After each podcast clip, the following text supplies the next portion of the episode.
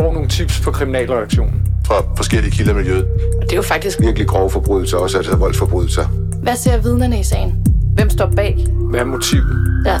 konflikt imellem Forskellige grupperinger. Drab. Vold. Hævn. Hver uge vender vi aktuelle kriminalsager på Ekstrabladet.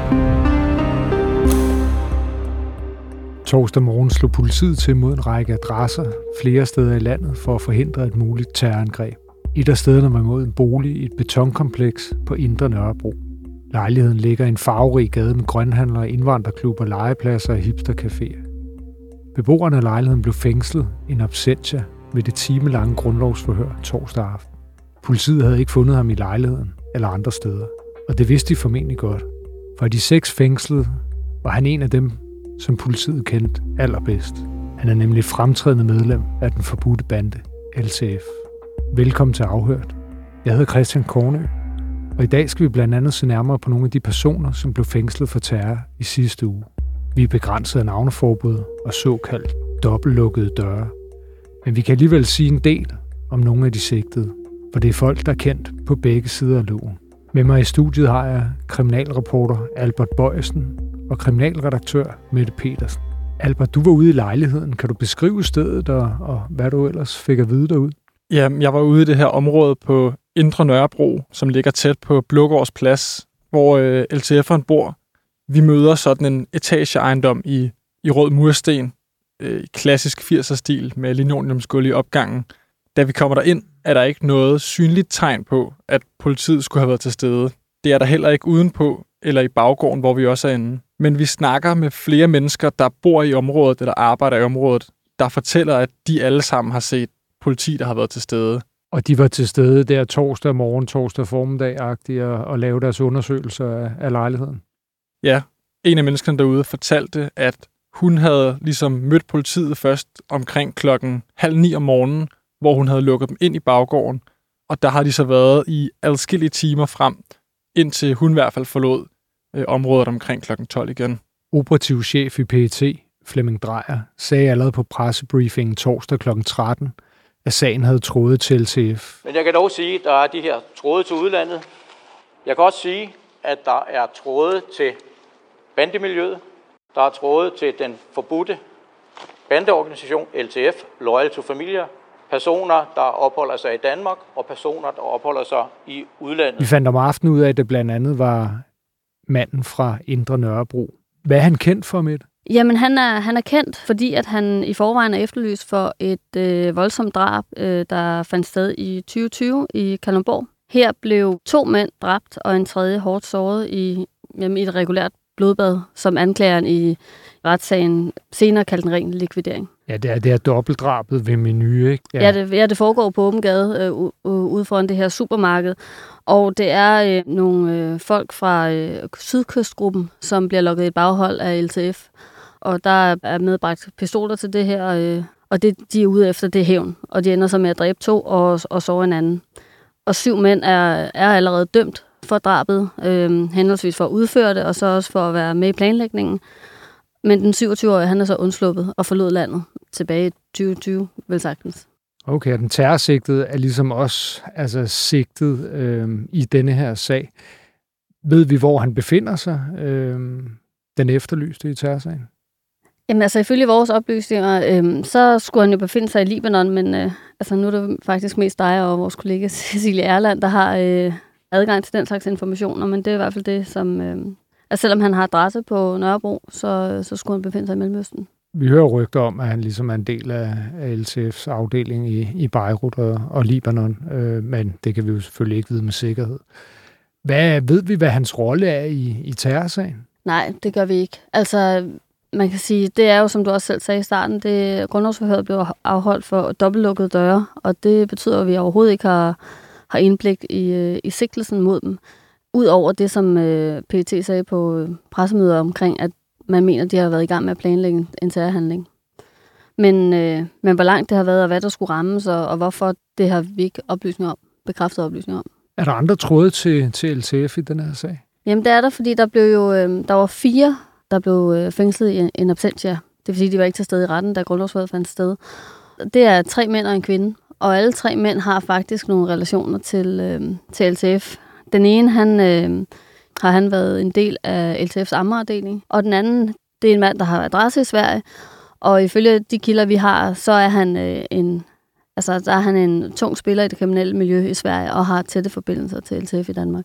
Ja, og er en del af en gruppering, som også ligesom har gjort sig gældende på dansk jord i forhold til, til meget alvorlig kriminalitet, og, og, og jo også øhm, er, er dømt og mistænkt i flere alvorlige sager i Sverige. Og om hans adresse i Sverige, om den ligesom har været genstand for rensagning, så det ved vi faktisk ikke.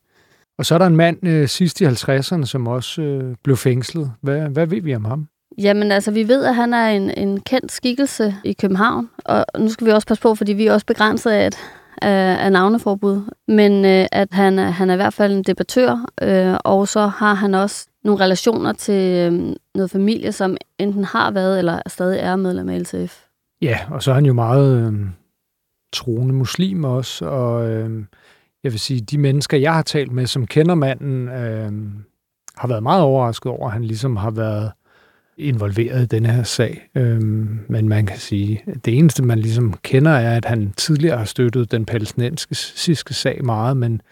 Ja, altså, så skal man også sige, at vi ved jo heller ikke, altså Flemming Drejer har jo ikke sagt, vil sige noget om motiv, men når vi ligesom sidder og taler om Palæstina og Hamas, så er det jo også fordi, at, at øh, Flemming Drejer sagde ved pressemødet, at, at de har særlig fokus på jødiske institutioner. Ikke? Så det er ligesom nogle klodser, vi selv ligger sammen med. Jo, også fordi den israelske premierministers kontor øh, var med, med det samme nærmest ude at sige, eller dagen efter, at der var flere personer, som var blevet anholdt i Danmark, som opererede på vegne af Hamas. Mm. Øhm, og, og vores egen statsminister sagde jo også noget med, at øh, det var helt uacceptabelt, at man tager en konflikt et andet sted i verden, og der mener hun Israel-Gaza, men i det danske samfund. Mm. Så hun laver også en eller anden sammenkædning, uden at gør det, gøre det. Ja, ja, det direkte. Ja. Der var også en yngre kvinde, som blev fængslet i sagen. Ved vi, ved vi noget om hende? Ja, altså faktisk, der er jo så to faktisk, for der er en, der ligesom var fysisk øh, til stede i grundlovsføret, og hun blev fængslet. Det er en 19-årig kvinde fra øh, Aarhus, og vi ved, at hun ligesom blev øh, anholdt i sin lejlighed i Aarhus Vest, kort efter klokken 5 om morgenen. Vi ved ikke ret meget om hende, udover at på sociale medier virker hun som en helt almindelig ung kvinde, øh, smuk, og vi får at vide, at hun er glad for fest og farver, men også, at hun har haft nogle problemer og været måske på vej ind i en kriminel løbebane, som så har gjort, at hun har været på en ungdomsinstitution på et tidspunkt her. Og så er der så en, en anden ung kvinde, øh, som blev fængslet i en absentia, og hun har adresse i Odense, i et helt almindeligt pænt kvarter i det centrale Odense. Og igen, så ligner hun også bare en almindelig ung kvinde på de sociale medier. Men hende ved vi også, at hun har været ind omkring nogle institutioner, øh, og skulle have haft nogle problemer her i hendes teenageår. Men det er det eneste, vi ved øh, om dem, og vi ved ikke, om de indbyrdes har en relation, eller hvordan de skulle kende de andre. Ja, sporene sådan på tværs af landet, altså fra Nørrebro til øh, ja, Aarhus og Odense, er meget uigennemsigtige, synes jeg, for der var også en, en mand fra Aarhus, som blev fængslet og løsladt. Øhm, for lige at opsummere, så er der jo to, øh, der er fængslet øh, rent fysisk ved grundlovsforhør ved retten for Frederiksberg, og det er manden øh, i slutningen af 50'erne, øh, som er kendt ansigt på Nørrebro, og så er det den yngre kvinde fra Aarhus. De er begge to fysisk blevet fængslet i forbindelse med grundlovsforhøret torsdag. Derudover har vi fire mennesker, som er fængslet in absentia, og det er jo blandt andet den ledende LTF-skikkelse, som er efterlyst for det her dobbeltdrab. Så er det en yngre kvinde fra Odense-kanten. Så er det den svenske gangster, hvis man kan kalde ham det. Han er i hvert fald et velbeskrevet blad i de kriminelle miljø. Den sidste af de fængslede en absentia er manden, som i hvert fald tidligere har været en del af LTF på Amager. Kan man sige, altså, hvad der skal ske nu i sagen? Jamen det er klart, nu efterforsker politiet det jo, og det gør de formentlig i dybeste hemmelighed. øhm, hvad hedder det? Øhm, så, og så må vi jo se, altså Flemming Drejer sagde jo på pressemødet, at de var grebet ind på et meget tidligt tidspunkt, og hvad, hvordan faldt ordene? Også selvom man måtte ønske sig, måske at man ventede til beviserne var stærkere. Så hvad der ligesom ligger i det, det er svært at sige, men, men det er jo klart, der bliver, at sagen bliver efterforsket, og så skal der også tage stilling igen, når, øh, når fristforlængelsen udløber i januar, tror jeg det var. Om der stadigvæk er grundlag for, at de her mennesker sidder fængslet dem, som fysisk er til stede, og om det så kan få fundet resten. Det er jo, hvad vi har valgt at bringe om terrorsagen her i første omgang. I skal tusind tak, fordi I valgte at komme og gøre os klogere på det.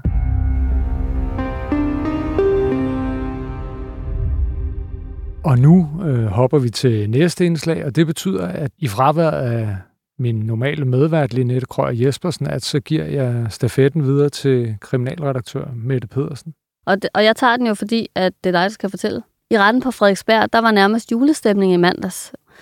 Der var øh, simpelthen julemand til stede, iført både skæg og hue og havde pebernødder med sig i en kurv. Men der var ikke så meget gave både over den dom, som retsformanden afsag over fire tiltalte mænd med tilknytning til HA. De fik alle sammen tre års fængsel og et opholdsforbud i fem år mod at opholde sig på flere af klubbens opholdssteder. Men de blev dømt for et groft overfald den 26. juli 2022.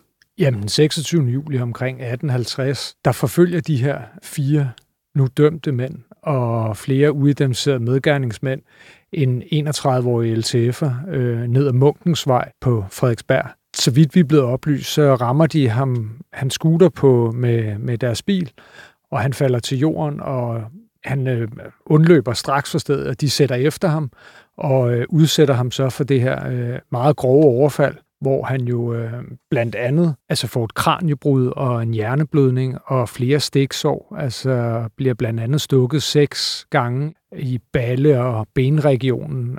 Det er meget voldsomt overfald. Og det får de altså tre års fængsel for i mandags i retten. Mm, hvad sagde de til dom, mændene? Nu blev jeg mobbet lidt for, at vi havde kaldt dem hertebrede mænd af nogle af de tilhørende, men det var hertebrede mænd. Jeg vil sige, da de modtog dommen, fortrak de ikke en mine. Og øh, det er jo fordi, må man formode, at de ligesom er en del af det her miljø omkring øh, Hells Angels øh, på Svanevej. Når man færdes i sådan et, om, i, i, i sådan et miljø, så, så er det vel det, man må kalde en erhvervsrisiko. Nu ser du HA på Svanevej. Altså, hvem, hvem er de? Jamen altså, som det er kommet frem i retssagen, så er to af mændene var prøvemedlemmer på det her tidspunkt for overfaldet, og de to andre var medlemmer af støttegruppen AK81 øh, på tidspunktet for overfaldet, som var 26. juli øh, 2022. Og ved vi noget omkring, altså, hvorfor? Ja, altså motivet har også været fremme i retssagen, og det er fordi kort før overfaldet, øh, den LTF'er, der ender med at blive overfaldet, faktisk ude og jagte en af de her øh, HA'ere. De jagter ham ind i øh, et menusupermarked, hvor han så får ringet til sine øh, kammerater øh, nede i klubhuset på Svanevej. Der er det så, at anklageren øh, ligesom formulerer det her, jamen så ringer han efter et øh, parat tæskehold, der så ligesom kommer og, og ordner øh, den her LTF'er, som de så møder lidt derfra. De støder ind i ham i en bil, så han ryger sin scooter, og så forfølger de ham i løb ned af det, der hedder Munkens Vej, og så er de så flere mænd, der overfalder ham og tildeler ham de her voldsomme skader. Offeret, den her øh, LTF-relaterede mand, skulle også have vidnet i sagen øh, på en dag, hvor han var tilsagt, og der udblev han, øh, så øh, politiet måtte ud og anholde ham, før han kunne give, øh, afgive forklaring. Og der kunne han sjovt nok ikke huske noget som helst. Øh, og det er jo ligesom, fordi han overholder det kodex, der er i miljøet, og man ligesom ikke taler med myndighederne. Ja, var det, han sagde, at han havde slået hovedet? Ja, ja, og der var ingen tvivl om, at han har slået hovedet. Det var faktisk derfor, at alle mennesker var til stede i, i retssal 1 i Frederiksberg byret, og øhm, ja, så det var jo nærmest sådan lidt komisk, ikke? Øhm. De her tilhører i retten. Det er jo ikke hver dag, man ser nogen med julemandskostyme og så videre. Hvad, altså, hvad, var det nogle kammerater, eller hvad, hvad var det for noget? Nej, øh, jeg må indrømme, det er første gang, jeg har set nogen øh, i fuld julemandskostyme. Øh, højrødt, øh, kæmpe lang skæg, stor nissehue og øh, ja, en, en kurv med pebernødder og det var pårørende til en af de tiltalte. Det var en far til en tiltalt, øh, og den tiltalte havde også øh, flere af sine, sin søstre med, så vidt jeg var blevet oplyst. Og derudover var der så også en del venner til de her øh, fire mænd, som, som også var mødt op. Øh. Men det var kun en, der var jule, julemandskostyme? Ja, det var dog kun en, der var julemandskostyme. En af de foregående retsdage var han mødt op i et, øh, man kunne vel kalde det et sheik-kostyme med en, øh, en guldturban og en... Øh, sådan en kåbe i guld og med guldornamentering og sort. Øh, meget, meget flot øh, tøj, men også meget aparte for sådan en retssal i november øh, i København. Men altså, hvad, er det et udtryk for, at han ligesom latterliggør retssagen eller, eller sagen? Eller det er, fordi det er jo et ret voldsomt overfald, så det virker... Ja, det er egentlig et godt spørgsmål, altså, fordi vi talte jo egentlig med ham. Han var meget sød og imødekommende, og jeg tror simpelthen bare han var den meget udadvendte type, hvis man kan sige det sådan. Øh. Det, jeg, jeg fornemmede egentlig ikke, at der lå noget for, for retten for det. Øh. Det kunne man måske godt tænke med den der guldturban og kostymet og ja, måske også med julemandskostymet, men øh, ja, det, nej, det var egentlig ikke sådan, jeg tolkede det. Og det var ikke noget retsformand, han øh, bemærkede, eller? Ja, det var en kvinde, Nå, og nej, hun, altså, nogle gange altså, står de jo streng på det her med respekt for retten, og der kan mange ting tolkes ind under, men nej, det sagde hun ikke noget til, ikke øh, så vidt jeg ved i hvert fald. Så skal, og så skal jeg lige høre, vi dækker jo også i øjeblikket, og har gjort det seneste måned, den her LTF-HA-konflikt, som politiet siger, der er, som jeg også har kulmineret på Christiania med det her drab, og der har været en voldsom eksplosion på Svanevej, som du også nævner før. Det her overfald i 2022, har det noget at gøre med den konflikt, eller Ja, det er et godt spørgsmål. Øhm, det er jo faktisk en mindre konflikt, som øh, løber på, på Ydre Nørrebro, altså året før, at øh, den nuværende konflikt ligesom løber mellem de her to grupperinger. Og det er nogle spændinger, som er omkring øh, Nørrebroparken, så vidt vi kan forstå, og, og muligvis også har, har forbindelse til det organiserede hassal, som i hvert fald på daværende tidspunkt var meget udbredt i området. Men øh, det, skulle, altså, det skulle være en strid, der blev bilagt kort efter det her øh, meget voldsomme overfald. Men man kan så sige, så går der mindre end et år, før tingene blusser op igen. Kan man sige noget omkring LTF og HS generelle øh, forhold? Altså er det sådan historisk anspændt, eller har de ligesom levet, de har levet sådan en rimelig fredelig side, om side i hvert fald i perioder?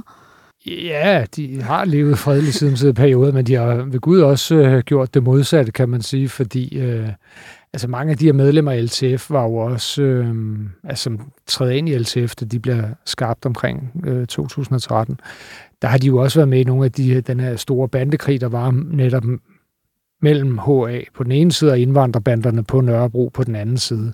Så man kan sige, det har jo altid været lidt betændt, og det er jo også fordi, de ligger altså, så tæt på hinanden. Større er Nørrebro jo ikke, og alligevel altså, har man jo både Hells Angels øh, med, med, med deres ligesom, hovedklubhus, og ja, LTF, og tidligere har vi jo også haft flere bandegrupperinger på, på yderdel af Nørrebro, altså både Brothers og NNV og sådan noget. Så det er jo fordi, at det er jo et lille område med, med mange øh, potente mænd, der er klar til lidt af hver.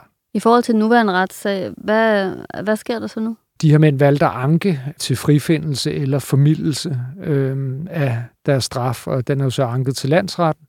Der blev så i den forbindelse også givet et udstrakt navneforbud fra retsformandens side, så, og derfor nævner vi heller ikke deres navne eller går tættere ind på, hvem øh, de i dag dømte gerningsmænd er. I forhold til, øh, at nu er der jo en konflikt mellem HA og LTF, blev de, var de så øh, tiltalt og dømt efter paragraf 81a, som jo er den her bandeparagraf, som, som muliggør en, op til en fordobling af straffen? Ja, altså de blev dømt øh, efter bandeparagrafen, som man populært kalder den. Og man kan sige, det er også derfor, de får øh, altså tre års ubetinget fængsel for det her overfald, fordi de er jo tiltalt og bliver også dømt efter paragraf 245 som en grov voldsparagraf, og, og der er, er tre år stadig lang tid for et øh, overfald, og det er jo, øh, som dommeren sagde, altså det er både grovheden i overfaldet, og det er fordi, at det er altså at anses som en del af, af altså enten kan være en del af en bandekonflikt, eller kan bruges til at starte en bandekonflikt. Og når nu, at offeret ligesom har slået hovedet og ikke kunne huske noget, hvad var det så for nogle beviser, der fældede dem? For det er jo ret usædvanligt, at rettet selv ikke vil sige noget. Ja, øh, ja, men beviserne kørte jo meget på... Øh, altså, der var de skader, øh, som offeret jo havde, øh, for han blev bragt ind på skadestuen, øh, og seks knivstikker kraniebrud er jo ret voldsomt. Øh, og, øhm, men derudover var det også, øhm, der var jo overvågning af billeder, altså overvågning både fra menubutikken og fra overvågningskameraer fra butikker og sådan noget langs øh, vejen og fra vidner og den slags. Øhm, så, og så var det selvfølgelig også øh, noget forklaring, som nogle af, af de anholdte havde givet, øh, som ligesom det hele kunne stykke sammen til en bevisrække, som så overbevist dommeren og de to domsmænd om, at øh, der skulle dømmes øh, i sagen. Vi ved jo ikke, hvornår sagen kommer for landsretten, men det er jo klart, at vi kommer til at følge ind til dørs og se, øh, hvad resultatet bliver. Mette Petersen, du skal have tak, fordi du ligesom øh, givet stand ind for Linette Krøyer Jespersen. Øh, for hun er i retten i dag. Og øh, I, Rasmus Søgaard, du skal have tak, fordi du producerede programmet, og I skal ikke mindst have tak, fordi I lyttede med derude.